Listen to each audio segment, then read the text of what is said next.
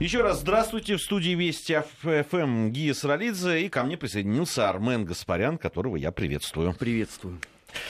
А, ну что ж, параллели. А, сегодня, ну, сегодня у нас такая программа менее политическая, чем обычно, наверное, будет. А, договорились мы с Арменом проводить параллели не только по политическим событиям, но я даже не знаю, первую а, нашу тему к политической, наверное, все-таки отнести, наверное, надо.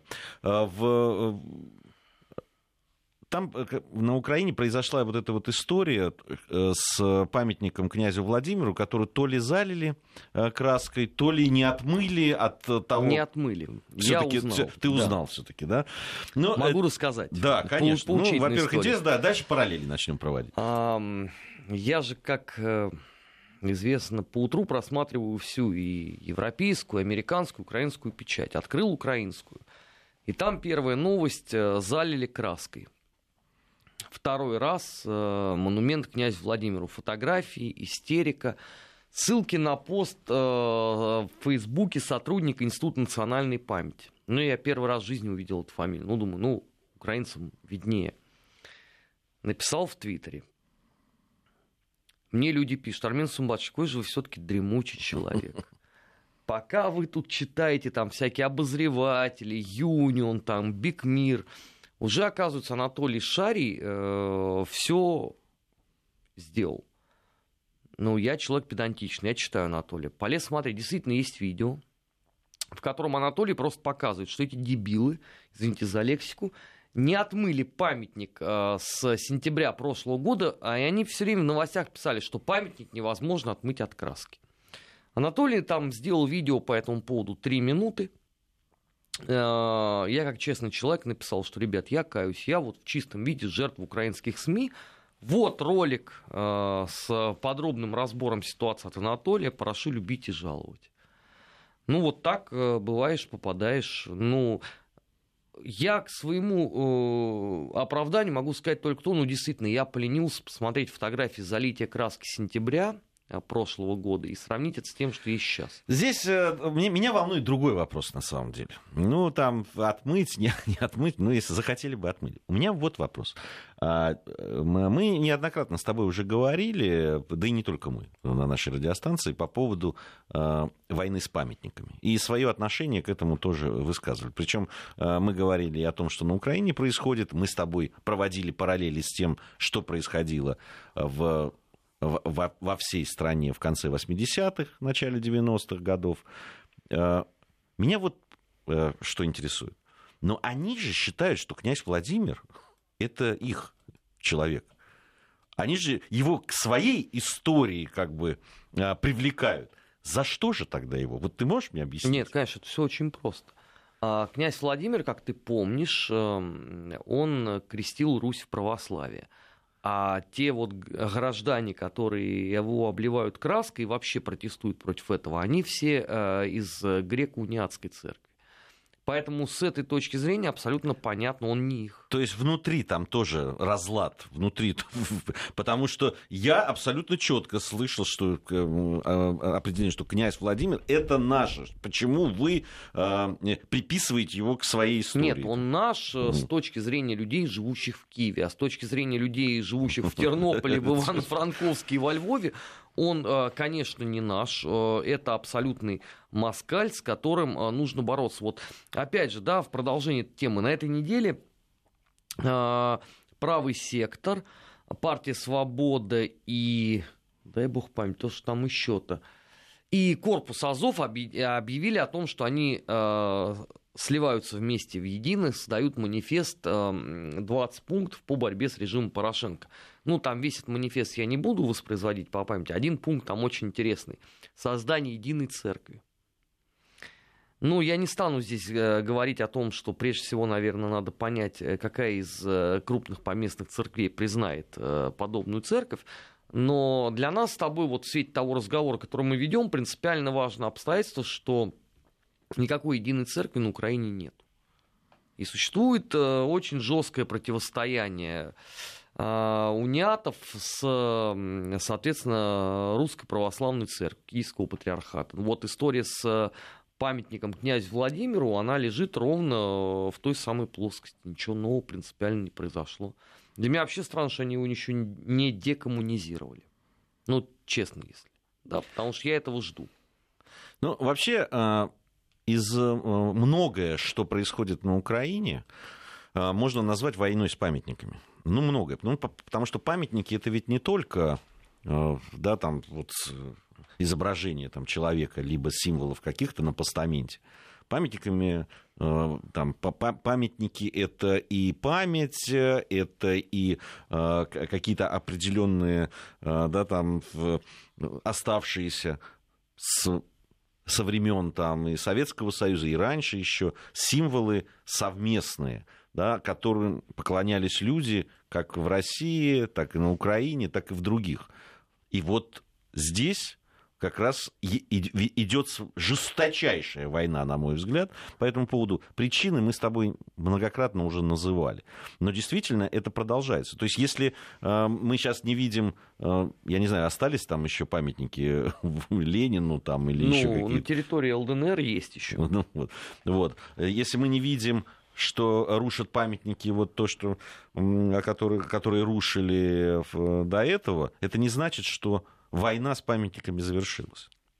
Нет, она и будет продолжаться дальше, здесь нет никаких сомнений, потому что а, памятников на Украине, как, собственно говоря, и в Российской Федерации, великое множество. Они пока декоммунизируют только памятники культовые для себя. Да, это памятники Ленина и памятники деятелям ВКПБ 20-30-х годов. Но все равно еще поле для деятельности у них величайшее. Есть еще деятели 50-х годов, 60-х, 70-х. Э, а в конце концов, э, ну, мы с тобой как футбольные болельщики, мы же понимаем, что э, декоммунизация никогда не будет полной до тех пор, пока ты не уничтожишь само название «Динамо Киев». Ну, правда, да, потому что это футбольный клуб, созданный при Народном комиссариате ну, Ты знаешь, дел. Не, не, то, не только «Динамо Киев», там все названия надо уничтожить. Они все были созданы при советской власти. Нет, ну это, это понятно, ну просто «Динамо Киев» это же как бы легенда, да, ну как «Динамо Тбилиси». Ведь Саакашвили, э, несмотря на проводимую декоммунизацию, это не трогал. Но он понимал прекрасно, что, извините, уничтожить название команды, которая выиграла Кубок Кубков 1981 года, но это будет ну, наверное, обидно для национального сознания. То же самое на Украине. Смотри, вот а, старательно ведь дистанцируются от любого а, упоминания Динамо Киев вот в свете а, всей этой декоммунизации. И много-много другого. Ну, потому что вот стоит памятник Лобановскому. Как ты его будешь декоммунизировать? Но все-таки тренер советской эпохи.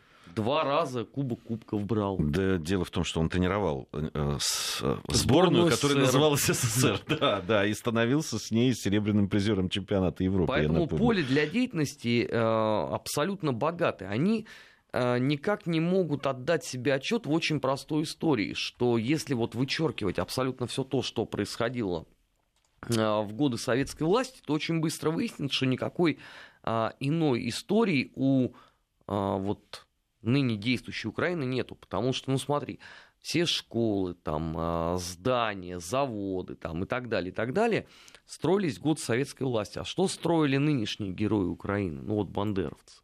Ну, кроме схронов. Этот вопрос э, загонит любого человека в тупик, потому что правильный ответ будет ничего. Ну а как ты не будешь декоммунизировать? Если у тебя а, есть постановление. Я не знаю, видел ли ты сегодняшнее достижение – Институт национальной памяти Украины. Я в твоем твиттере. Да. Про остров.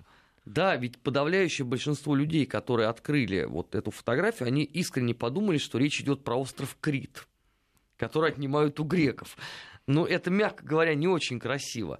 А это вот нормальная абсолютно а, модель поведения, потому что никто не задумывается о последствиях. У тебя есть программа, тебе надо декоммунизировать, неважно что, памятник, а, кладбище, завод, библиотеку и так далее. А ты не думаешь о том, что это все было открыто там а, в годы советской власти. Ну, хорошо, вот а, опять же, да, вот по поводу Динамо Киева, ну, или там Шахтер, или Днепра из города Днепропетровска. Ну, как ты будешь декоммунизировать? Отнимать у них звание чемпиона СССР обладателя Кубка Советского Ну, там же, по-моему, же и Днепропетровск хотели переименовать. Но он, он переименован в Днепр. Поэтому Днепр из города Днепр. Ну, а, вот... вот почему я теперь встречаю Днепр-Днепр. Думаю, что такое, что за, что за Баден-Баден? Нет, они его переименовали. А, а, от чего я сначала подумал, что у меня начались видения, потому что я сначала увидел ФК Днепр-Днепр, думаю, странное какое-то название, а потом я прочитал, что, оказывается, там э, в акте по декоммунизации города он переименован. Но вот как ты будешь? Убирать спортивную славу? Ну, это странно, да? А Сокол Киев – будивильник вот этот вот, ты тоже будешь переименован? Ну, даже дело, ну, спорт, понятно, но дело ведь не только в спорте. Да, это, ну, как можно э, забыть или ну, переписать, видимо, уже можно, потому что я так понимаю, что практически все переписали. Да, всю, ну, не надо, все. Надо переписать, Еще не все пока. Надо переписать историю для того, чтобы она стала другой, для того, чтобы э, противопоставить один народ другому и так далее. Ну, это вот э, конечно. Хотя э, у нас спрашивают, а почему там Петр что, был коммунистом? Какой Петр Первый? Ну, видимо, Ну, если с точки зрения украинской современной политической элиты, то любой русский царь являлся коммунистом. Ну и царица в том числе, потому что Екатерина Великая, конечно, тоже который и построил очень много городов на территории э, нынешней Украины. А по поводу разделения церквей нам э, пишут, э, написали, какое же православие крестил э, Русь Владимир, если это было до раскола церквей. А, как известно, ну, имеется в виду, видимо, 1054 год, разделение Великий Раскол и Великая Схизма, как это называется, разделение церкви на римско-католическую и православную. А, но наверное, все знают, что 1054 год это, ну, так, ну, историки там эту дату официально при, при, признают, но э, расхождение начало, началось гораздо раньше. Может быть, вам это неизвестно, но это действительно так. Нет, ну так мы можем погрузиться вообще в очень богатую историю, что князь Владимир был безблагодатен, поэтому его крещение ничего не стоит. Но это, конечно, уже утопия абсолютная. Потому что я вам э, хочу сказать, что факт крещения в православии никогда не отрицался даже самыми э, лютыми сторонниками э, Первой Украинской Республики образца там 17 года. То есть вот у них князю Владимиру вопросов никаких не было. Были вопросы у уже организации украинских националистов, но это Пардонтис, самый конец 20-х, начало 30-х годов. Поэтому до тех пор, пока не доказано обратно, наверное, мы имеем право считать, что князь Владимир крестил Русь именно в, э, в православной вере. А, ну, э, по возвращаясь к Днепропетровску, насколько я знаю, он, да, он же не, это не, не, собственно, не Петру Первому, да, а, насколько, если я не ошибаюсь. Там, по-моему, это революционер Петровский. Это в честь ну, него? Григорий Петровский. Ну, да. Ну, согласимся.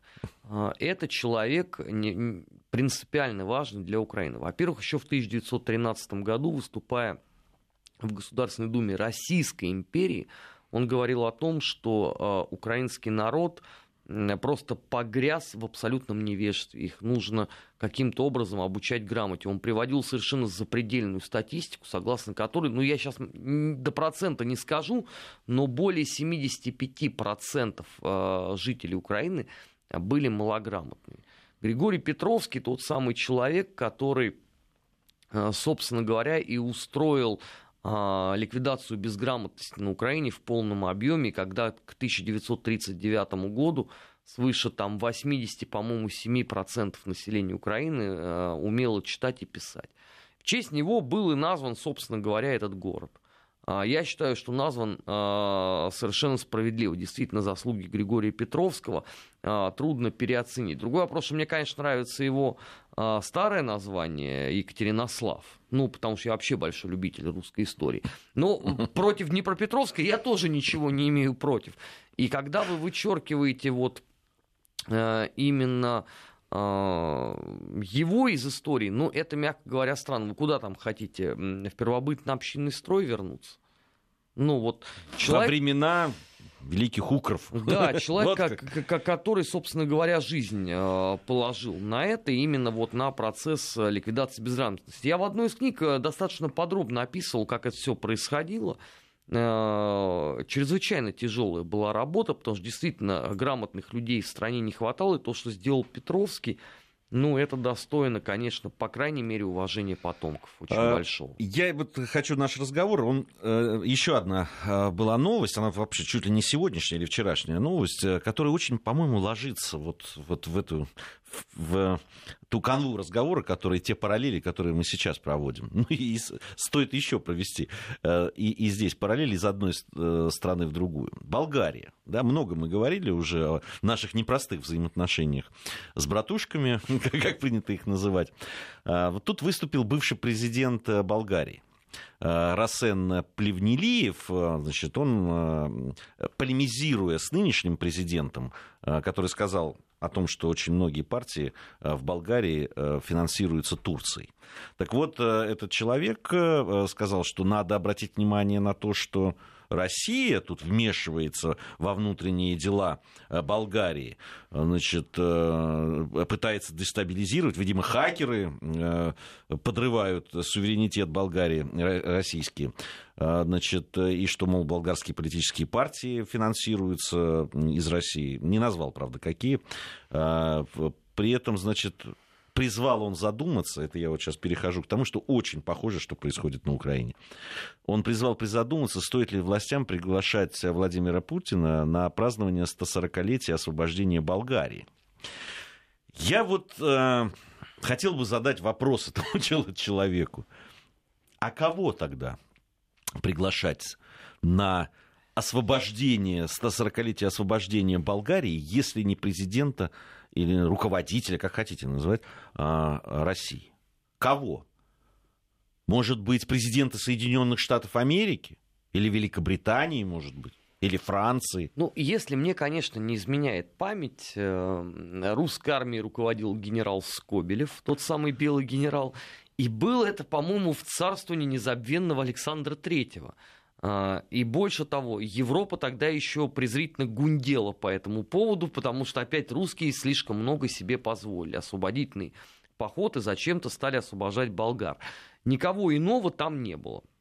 А, ну, хотя бы по причине того, что генерал а, Скобелев был вот в подлинном смысле классическим русским генералом, и кроме э, славянских народов он не любил вообще никого. Ну, то есть те, кто служил в русской армии, конечно, э, пользовались некой благосклонностью генерала, но э, в остальном он, конечно, такой был невероятно консервативный человек.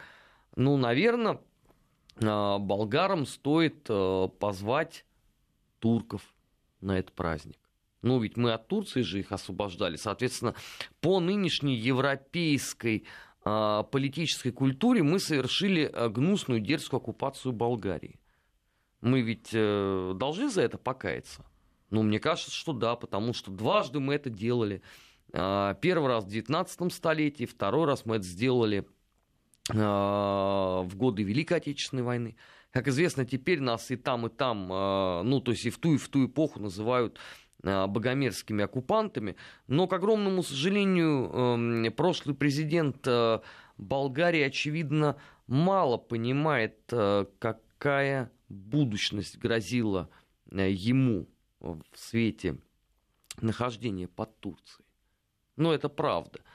А, просто есть такое понятие широкое, российский враг, он вот и будет с этой точки зрения с нами бороться я тебя уверяю, он может позвать и Австро-Венгрию вполне, но почему нет? Ну, надо отдать э, должное президенту нынешней Болгарии, Радову, который, с которым, собственно, и полемизирует э, э, Плевнелиев. У него там есть... Она пока очень такая осторожная, но все-таки есть другая позиция и в отношении санкций антироссийских, и в отношении присоединения Крыма. В общем, насколько позволяет, видимо, да, там, чувство э, справедливости э, в данном случае нынешнему президенту Болгарии, все-таки он э, по этим вопросам высказывается весьма осторожно и не так, как, видимо, хочется некоторым политикам в Болгарии. Но вообще, конечно, вот это разыгрывание антироссийской карты вот в таких, в таких в странах, как Болгария, она выглядит, конечно, очень, э, очень некрасиво, прямо скажем. Ну почему? Э, вполне себе. В смысле, красиво, ты хочешь сказать? Ну, вполне себе традиционно. Традиционно для, это для, да. Для нынешней эпохи, а разве нет? Ну, э, да, но от этого же они красивыми не становятся. Ну, а, ты же понимаешь, что Э, красивость определяет э, абсолютно нынешний э, политический момент. Вот, э, Слушай, хорошо, Армен, я понимаю, политический момент это все здорово, это звучит э, очень хорошо и так далее. Но э, вы либо тогда тоже, ну перепишите тогда историю, да, и тогда э, в русско-турецкой войне 1877-78 годов, ну да, напишите, что э, вы на самом деле не хотели этого освобождения, или ну, вы сами э, собирались это сделать, а вам тут помешали. Ну, послушай, вот у нас два подряд... Вот что мы хотим от Болгарии, да? Два подряд смс-сообщения, да? Первое, значит, пишет Александр II освободитель Сергей из Раменского. Значит, второе сообщение из э, Санкт-Петербурга. Михаил, Александр II, эх, Гаспарян. Значит, я хотел бы напомнить всем удивительным этим людям, что Александр II умер в 1881 году, а освободительный поход в Болгарию был несколько позднее. Ну, чуть-чуть, на 6 лет. Поэтому вот что мы хотим от болгар, если у нас здесь, в России, очень многие искренне э, не знают даже историю собственной страны. Это у нас, да, где нету всяких европейских программ по правильному воспитанию человека, да, никто не э, рассылает гранты по поводу того, кто является освободителем, а кто нет. Ну вот, пожалуйста, вот очень яркий пример. Вот портал СМС Вести ФМ 1625 1624. Нет, я, конечно, готов поверить, что я в маразме. Но э, мне кажется, что все-таки Михаил Дмитриевич Скобелев радостную телеграмму по этому поводу посылал уже непосредственно Александру Третьему. Может быть, я, конечно, заблуждаюсь, э, тогда пусть меня еще раз поправят. Но э, будущий генерал Манштейн тоже вспоминал в своих мемуарах о том, что именно в царствовании Александра Третьего все это происходило. Если это не так, я готов покаяться. То есть опять ты же прилюдно. хочешь, чтобы Манштейну хотя бы поверили? Тебе не верят, Манштейну Нет, поверят? это не тот Манштейн, давай мы уточним. Это наш русский Манштейн, Владимир Владимирович Старший. Ты уже тогда, а то смотри, сейчас на тебя, да, да. на тебя сейчас а обрушится. Сейчас опять вылет. Конечно, ты позволяешь себе Это Манштейн сегодня. тот, который Манштейн. А, ну вот, э, согласись, что вот эта история с, да, с решением приглашать или нет Россию, э, она очень, очень э, созвучна тому, что происходит на Украине. Очень созвучна. Но она лежит в той же плоскости. Вернее сказать, украинская история лежит в той же плоскости, что и болгарская. Потому что, если ты помнишь, они регулярно перед 9 мая украшают памятник освободителям Красной Армии в Балаклавы и расписывают его, соответственно. Это вот э, те самые братушки, о которых мы очень любим рассуждать. Это как есть медицинский факт, при том, что памятник Алёши, слава богу, они еще не декоммунизировали и даже не хотят сносить. Все-таки они считают его искренней памятью вот об истории собственной страны. На том спасибо, что называется. А вот памятник э, освободителям они первый раз осквернили после, э, если мне память не изменяет, суда над Пусирайт. И потом стали делать это с завидным постоянством. Вот а это, это тут при чем вообще? Ну как, это солидарность европейская. Нам с тобой, не, нам с тобой ватником не понять. Да, это сильная история. Ну хорошо. А, в, эти темы мы обсудили с тобой, Армен. Есть у нас еще две темы, которые хотелось бы обсудить в следующем э, часе. Э, я напомню, смс-портал 5533, не забывайте про слово «Вести», пишите нам. Э, хорошо, что вы это делаете даже без, без напоминания. Пишите и на WhatsApp, которым вы тоже пользуетесь, поправляете нас, вступаете в дискуссию, это все здорово. Сейчас новости слушаем, затем возвращаемся и продолжаем. Параллели. Назад в настоящее. Ищем ответы в дне вчерашнем. Армен Гаспарян и Гия Саралидзе по-прежнему в студии Вести ФМ. Продолжаем нашу программу, э, которая называется «Параллели». И вот мы пытаемся на те темы, которые возникают сегодня, и на те новости, которые сегодня приходят, э, проводить параллели с тем, что мы видели, читали, знаем Вы участвуете в этом тоже благодаря да, своим... там идет оживленнейшее обсуждение по поводу итогов войны. Я хотел бы напомнить про 1885 год. Собственно говоря, когда Болгария объединяется в единое княжество. Вот посмотрите, пожалуйста, на эту дату, вспомните, когда умер Александр II, и сделайте для себя абсолютно правильные выводы. Тогда это было всем очевидно. Дискуссия затянулась. Ну, да. Но я думаю, что ты сможешь продолжить ее э, с нашими активными слушателями. Но ну, в любом случае, большое спасибо за то, что слушаете, полемизируете. Э. Э, продолжаем нашу программу. Сегодня такая грустная параллель у меня не могу пройти я мимо этой новости.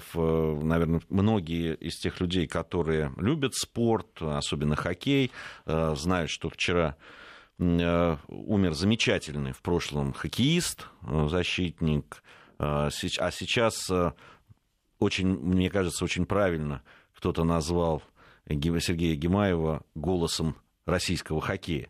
Это действительно было так. Многие многие матчи мы слушали именно и смотрели с его прекрасным комментарием. Вообще он был один из самых, э, на мой взгляд, э, интересных, очень самобытных комментаторов и популяризаторов, кстати, хоккея. Потому что вот то, как Сергей Наилович комментировал хоккей, как он о нем рассказывал и как там да, делал разборы игр э, хоккейных матчей, это просто высший пилотаж, причем э, абсолютно понятный э, даже людям, которые не сильно погружены э, и, не, и не очень, может быть, даже и знают нюансы. Но он прямо умел вот это сделать очень доходчиво.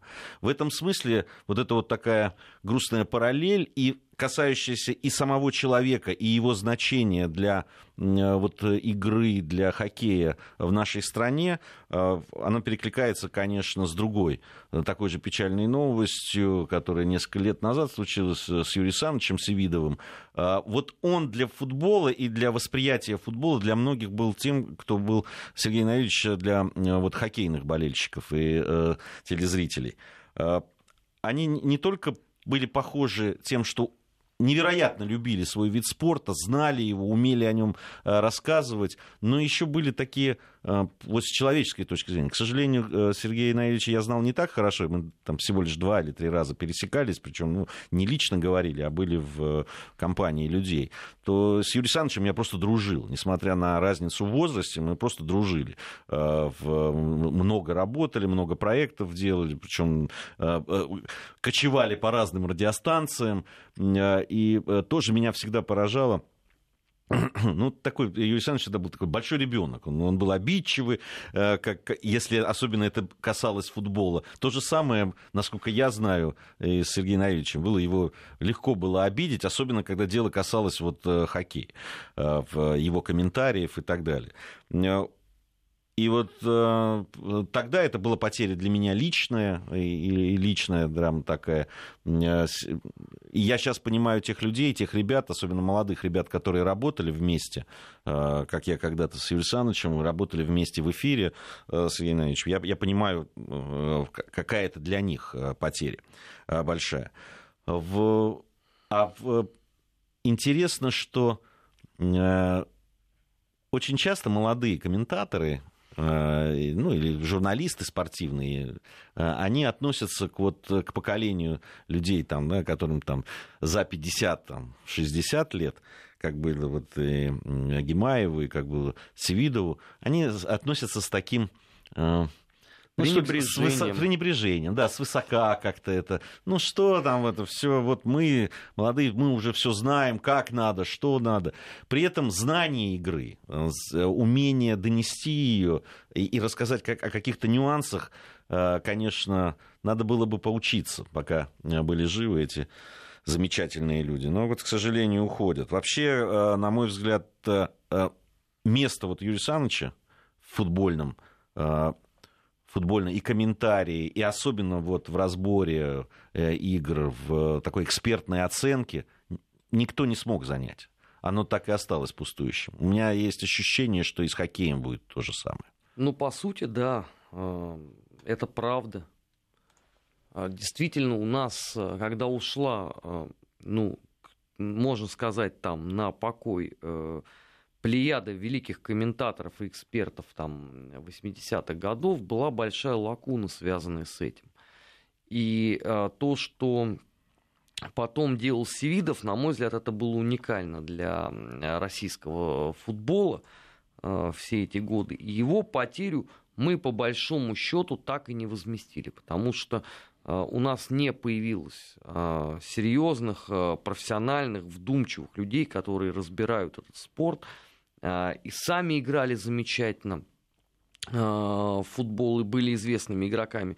Я боюсь, что то же самое произойдет и с хоккеем. Вообще, с этой точки зрения, вот Сергей Гимаев, он, на мой взгляд, может быть, это, конечно, сейчас прозвучит не очень правильно, но я это все-таки скажу, он пострадал дважды.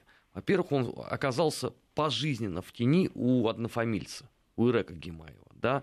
Тоже замечательного нашего защитника, а, замечательного хоккеиста. Играли а, за одну команду, за а, хоккейный клуб ЦСКА. Но всегда Ирек Гимаев почему-то воспринимался аудиторией больше и более знаковым хоккеистом, чем Сергей. И то же самое произошло, как это не парадоксально прозвучит с точки зрения хоккейного комментария. Потому что я прекрасно помню полемику там еще десятилетней давности, что ну да, конечно, Гемаев, он хорош, он интересен, он замечателен. Но вот насколько лучше Александр Хованов, а потому что Хованов играл в НХЛ, а Сергей Гимаев не играл в НХЛ, и поэтому у Хованова а, представление о хоккее гораздо более глубокое, чем у Гимаева. Вот это парадокс судьбы. Да, мы, к сожалению, к огромному, э, во многом не умеем ценить тех э, хоккеистов, тех э, там футболистов, которые потом становятся спортивными аналитиками, работают на телевидении или на радио. Вот в чем разница с этой точки зрения между нами и там условно британцами? посмотри, с каким трепетом пусть даже там Гарри Линнекер самый нелепый прогноз дает, а, да, или там а, Робби Фаулер, да, но никто ведь их не оскорбляет вот с таким вот постоянством в социальных сетях, как это делаем мы. Это, конечно, очень трагично и прискорбно. Да, если посмотреть вообще, ну точно не мы с тобой люди, которые кивают на, на опыт в Британии, может быть, но здесь, безусловно, я с тобой соглашусь. Э, когда э, смотришь, да, там э, футбольные, особенно аналитические программы, там футбольные, например, в, в Британии, посвященные там премьер-лиге или низшим лигам, у них тоже такие есть на местных, я смотрел, да, чуть ли не графство там, чемпионат, они разбирают. Но там сидят люди, как я говорю, который, который журналист, спортивный журналист, футбольный обозреватель, который присутствовал на первом чемпионате мира в Уругвае. И на всем говорит, ну я помню, когда этот вот там выходил этот мальчишка, да, говоря про Линнекера того же там или Оуэна, и, э, тем более уж про тех, кто сейчас играет. И они сидят, они там э, иногда бывают люди, ну уж э, то есть, если там три э, сидят, три аналитика, ну, двое, э, двое точно будут за 60. Там, э, вот такая возрастная категория. И к ним действительно очень такое отношение.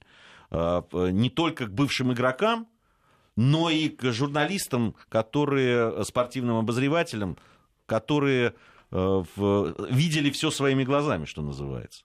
У нас, к сожалению, это очень редко встречается. Ну, а, там можно сколь угодно критично относиться э, к, к Александру Бубнову, который действительно дает зачастую странные э, футбольные комментарии, руководствуется исключительно тактико-тактическими действиями, но вот это вот постоянное оскорбление и шельмование э, я, например, не очень понимаю, и уж тем более я никогда это не буду приветствовать, все-таки это был заслуженный спортсмен, чемпион Советского Союза, э, играл в сборной СССР. Ну, давайте научимся просто уважать э, наших спортсменов, потому что вот эта вот постоянная ненависть, она ни к чему хорошему не приводит. И, кстати, вот покойный Сергей Гимаев-то очень много раз об этом говорил, что надо просто научиться уважать собственных игроков.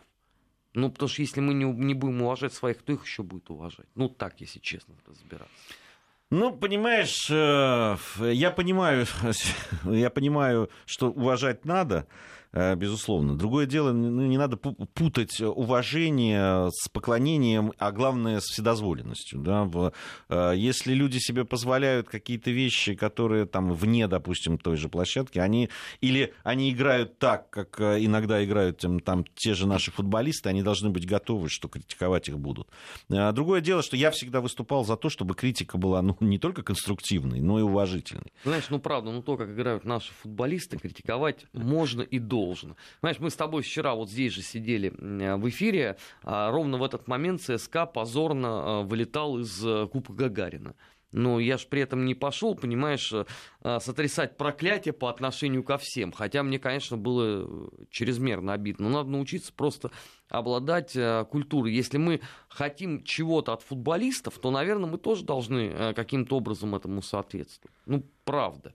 Ну, невозможно все время костерить наших спортсменов. Ну, не будет у нас других. Понимаете, да, мы можем... Хотелось бы. Нам хотелось бы, мы можем с вами критично отзываться там про Кокорин, или вот на прошлой неделе мы с тобой обсуждали здесь э, «Зенит», а потом череда проклятий была в наш адрес, но ведь мы же это сделали от чистой души, никого не а оскорбляя при этом точно не оскорбляли. Армен Гаспарян, Гия Саралидзе в студии Вести ФМ. Сейчас э, информация о погоде и региональные новости, затем продолжим. Параллели. Назад в настоящее. Ищем ответы в дне вчерашнем. Продолжаем нашу программу. Армен Гаспарян, Гия Саралидзе в студии Вести ФМ. Еще одна тема, которую э, хотели взять и провести параллели. Ну, честно говоря, меня просто возмутило Э, в этой истории. Много она обсуждалась, и в том числе и на нашей станции, и в телеэфире. Это вот то, что произошло в Ленинградской области, если я не ошибаюсь. Это э, произошло, когда человек на э, внедорожнике стал гоняться за ребенком, который там два мальчика, которые из игрушечного автомата там пульками этими Э, пластмассовыми обстреливали проезжающий автомобиль. Э, значит, э, этот вот человек на внедорожнике догнал ну, такие на своем на своей большой машине ребенка толкнул бампером, тот упал, получил травмы, как потом выяснилось. Значит, водитель вылез, по разным версиям, там разные версии есть, э, но э, то, что я видел, там в какой-то момент он действительно поставил ребенка на колени. Все ли это время потом, как, до, до того, как подъехала полиция, ребенок стоял на коленях, либо э, какое-то время, ну, неважно, сам факт. Вот. И, ну, и когда я увидел это в интернете, потом в новостных выпусках, ну, понятно, я был возмущен, по этому поводу высказался, и в том числе и в социальных сетях. И, Получил? Ответ а, получил, от аудитории. Получил ответ от аудитории. Потом, значит, я увидел, э, что это обсуждалось уже в каких-то там выпусках э, программ э, различных ток-шоу.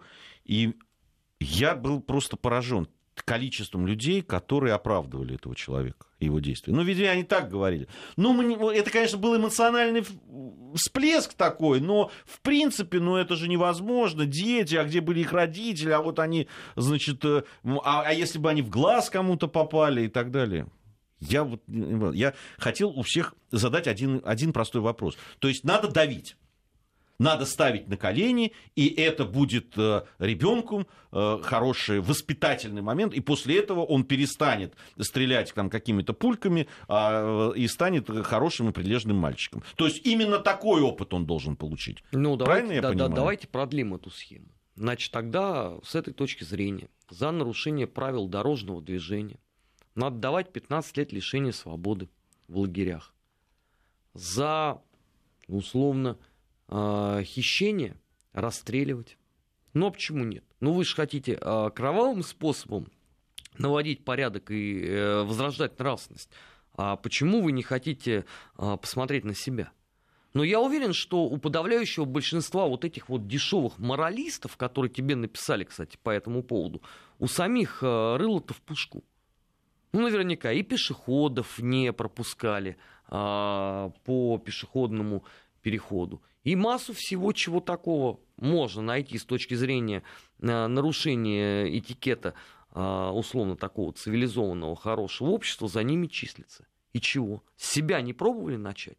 А что, не ругались они никогда в общественном месте? И пусть они только мне не рассказывают, что все эти люди никогда, например, не распивали спиртные напитки в общественном месте. Да не, ну, ты Но я понима- не поверю просто Ты в это. понимаешь, сам факт того, что люди говорят, что можно наказать, ну, э, да, причем это ребенок. Ну и что, что ли? Вот ребенку и надо показать, что надо себя вести правильно. Слушайте, я, не, я вообще сам строгий отец. Достаточно. Может быть, иногда даже слишком. Но э, неужели вы не понимаете, насколько для там 9-10-летнего мальчишки это, ну, во-первых, это опасно для жизни было. Ну, просто вы представляете, многотонный огромный внедорожник, который гоняется там за ребенком, причем нарушая, кстати, те самые правила дорожного движения. Да, а потом, еще его, а потом его еще сплошные. ставят на колени. Вы правда считаете, что таким способом можно вырастить нормального человека, мужчину? Не, ну, ставить на колени его? Ну, давайте зададим вопрос иначе. А вы точно так же будете рассуждать, рассуждать с точки зрения собственных детей? Или это вот э, вам пример э, э, удобен э, в Ленинградской области?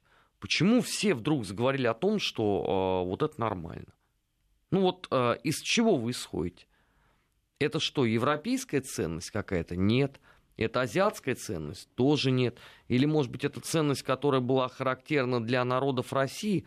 Опять-таки нет. Почему вы считаете, что так можно? А дальше вам что будет э, хотеться? Ну хорошо, ребенок условно разрыдается в магазине. Вы что с ним делать будете, чужим ребенком? Пороть? Там прям. Ну вот, легко же представить картину, да, ребенок э, там, с мамой пришел в магазин и разрыдался там от вида игрушки. Вы что с ним делать будете? Ну, он же порочит с, с- с точки зрения общественной а, тишины и нравственного спокойствия. Ну, вы как с ним будете поступать? Ну, хорошо, а если условно ребенок перебежит дорогу в неположенном месте, то тогда что? Вы дом родителям спалите? Слушайте, не, э, вы, да, все это происходило в маленьком городе, насколько я понимаю. Э, В, мы Дело уже- не в том, где. Не, а я, я про другое несколько. Там э, говорят, а где были родители? Вы знаете, я, э, когда рос, э, я из школы, начиная с первого класса, я сам ходил в школу и сам возвращался. И иногда, прямо скажем, вел себя так, что меня не то, что тогда да- задавить надо было, а я не знаю, что со мной сделать. Э, Да, да, и на колени ставить, не знаю, закопать, наверное. Потому что были и рогатки, были и камни, и было все. И в это время родители были там, где им положено было в те времена, на работе. Я, бытность школьником, с завидным постоянством, вместе со своими одноклассниками, перебегал в- на проезжей части тот самый проспект Сахарова, по которому мы с тобой проезжаем достаточно регулярно. И ты сам знаешь, какое там движение.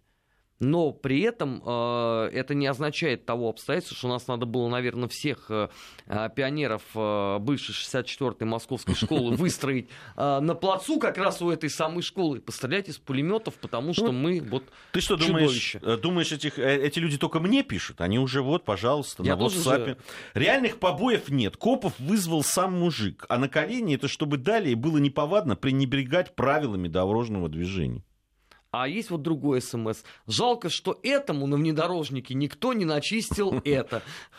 Хозяину жизни. Вот Михаил Ну, пишет я вот с, Санкт-Петербурга. с- с этим-то я э, с- с- солидарен. А вот по поводу... То есть вы правда считаете, что, э, во-первых, э, дети правила дорожного движения не нарушали. Они просто стреляли из игрушечного автомата. Кто-то мне говорил, а если бы это было настоящее?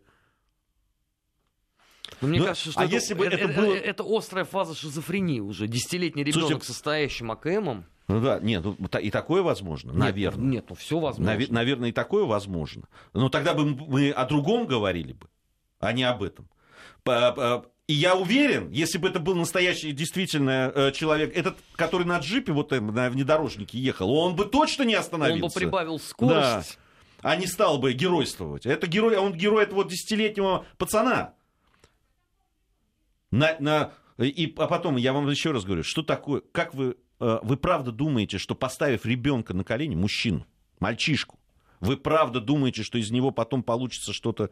То есть этому мальчику дали урок, что надо жить так, чтобы у тебя была большая черная машина, ты мог на ней э, э, наехать на кого-то, даже если это ребенок, нарушив при этом правила дорожного движения. И ты должен быть сильней, чем десятилетний ребенок, чтобы иметь возможность поставить его на колени. Вот какой урок ему дали. И, и полицейские, которые приехали, радостно, значит, его отпустили.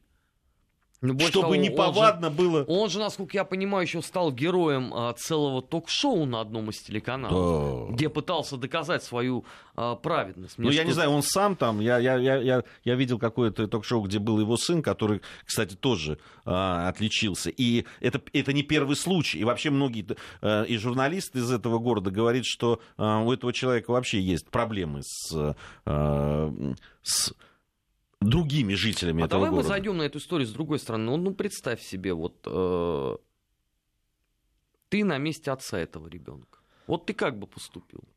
Так, пропаганду насилия мы отметаем сразу. Ну вот тогда, да, а что ты задаешь тогда этот вопрос? Вот именно так бы и поступил.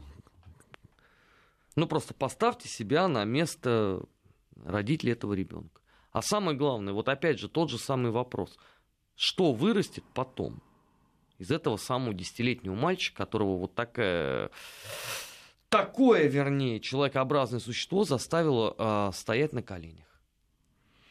Да, ну вот э, Герман написал, очень скоро этот ребенок вырастет и сядет за руль, возможно, того же черного джипа. Так пусть сегодня этот бизнесмен, пример, этого бизнесмена примерно накажет, чтобы завтра выросший ребенок не сбивал бампером э, завтрашних детей за шалость на дороге. Э, понимаете, если бы даже, ну, допустим, там была шал, и действительно, ну, хорошо, там, вы говорите о том, что, ну, могло что-то произойти, там, э, кому-то в глаз попали, там, еще что-то. Хорошо, он хотел навести порядок. Он мог остановиться. Он мог э, сделать выволочку, там, что-то сказать. Даже ненормативной лексикой.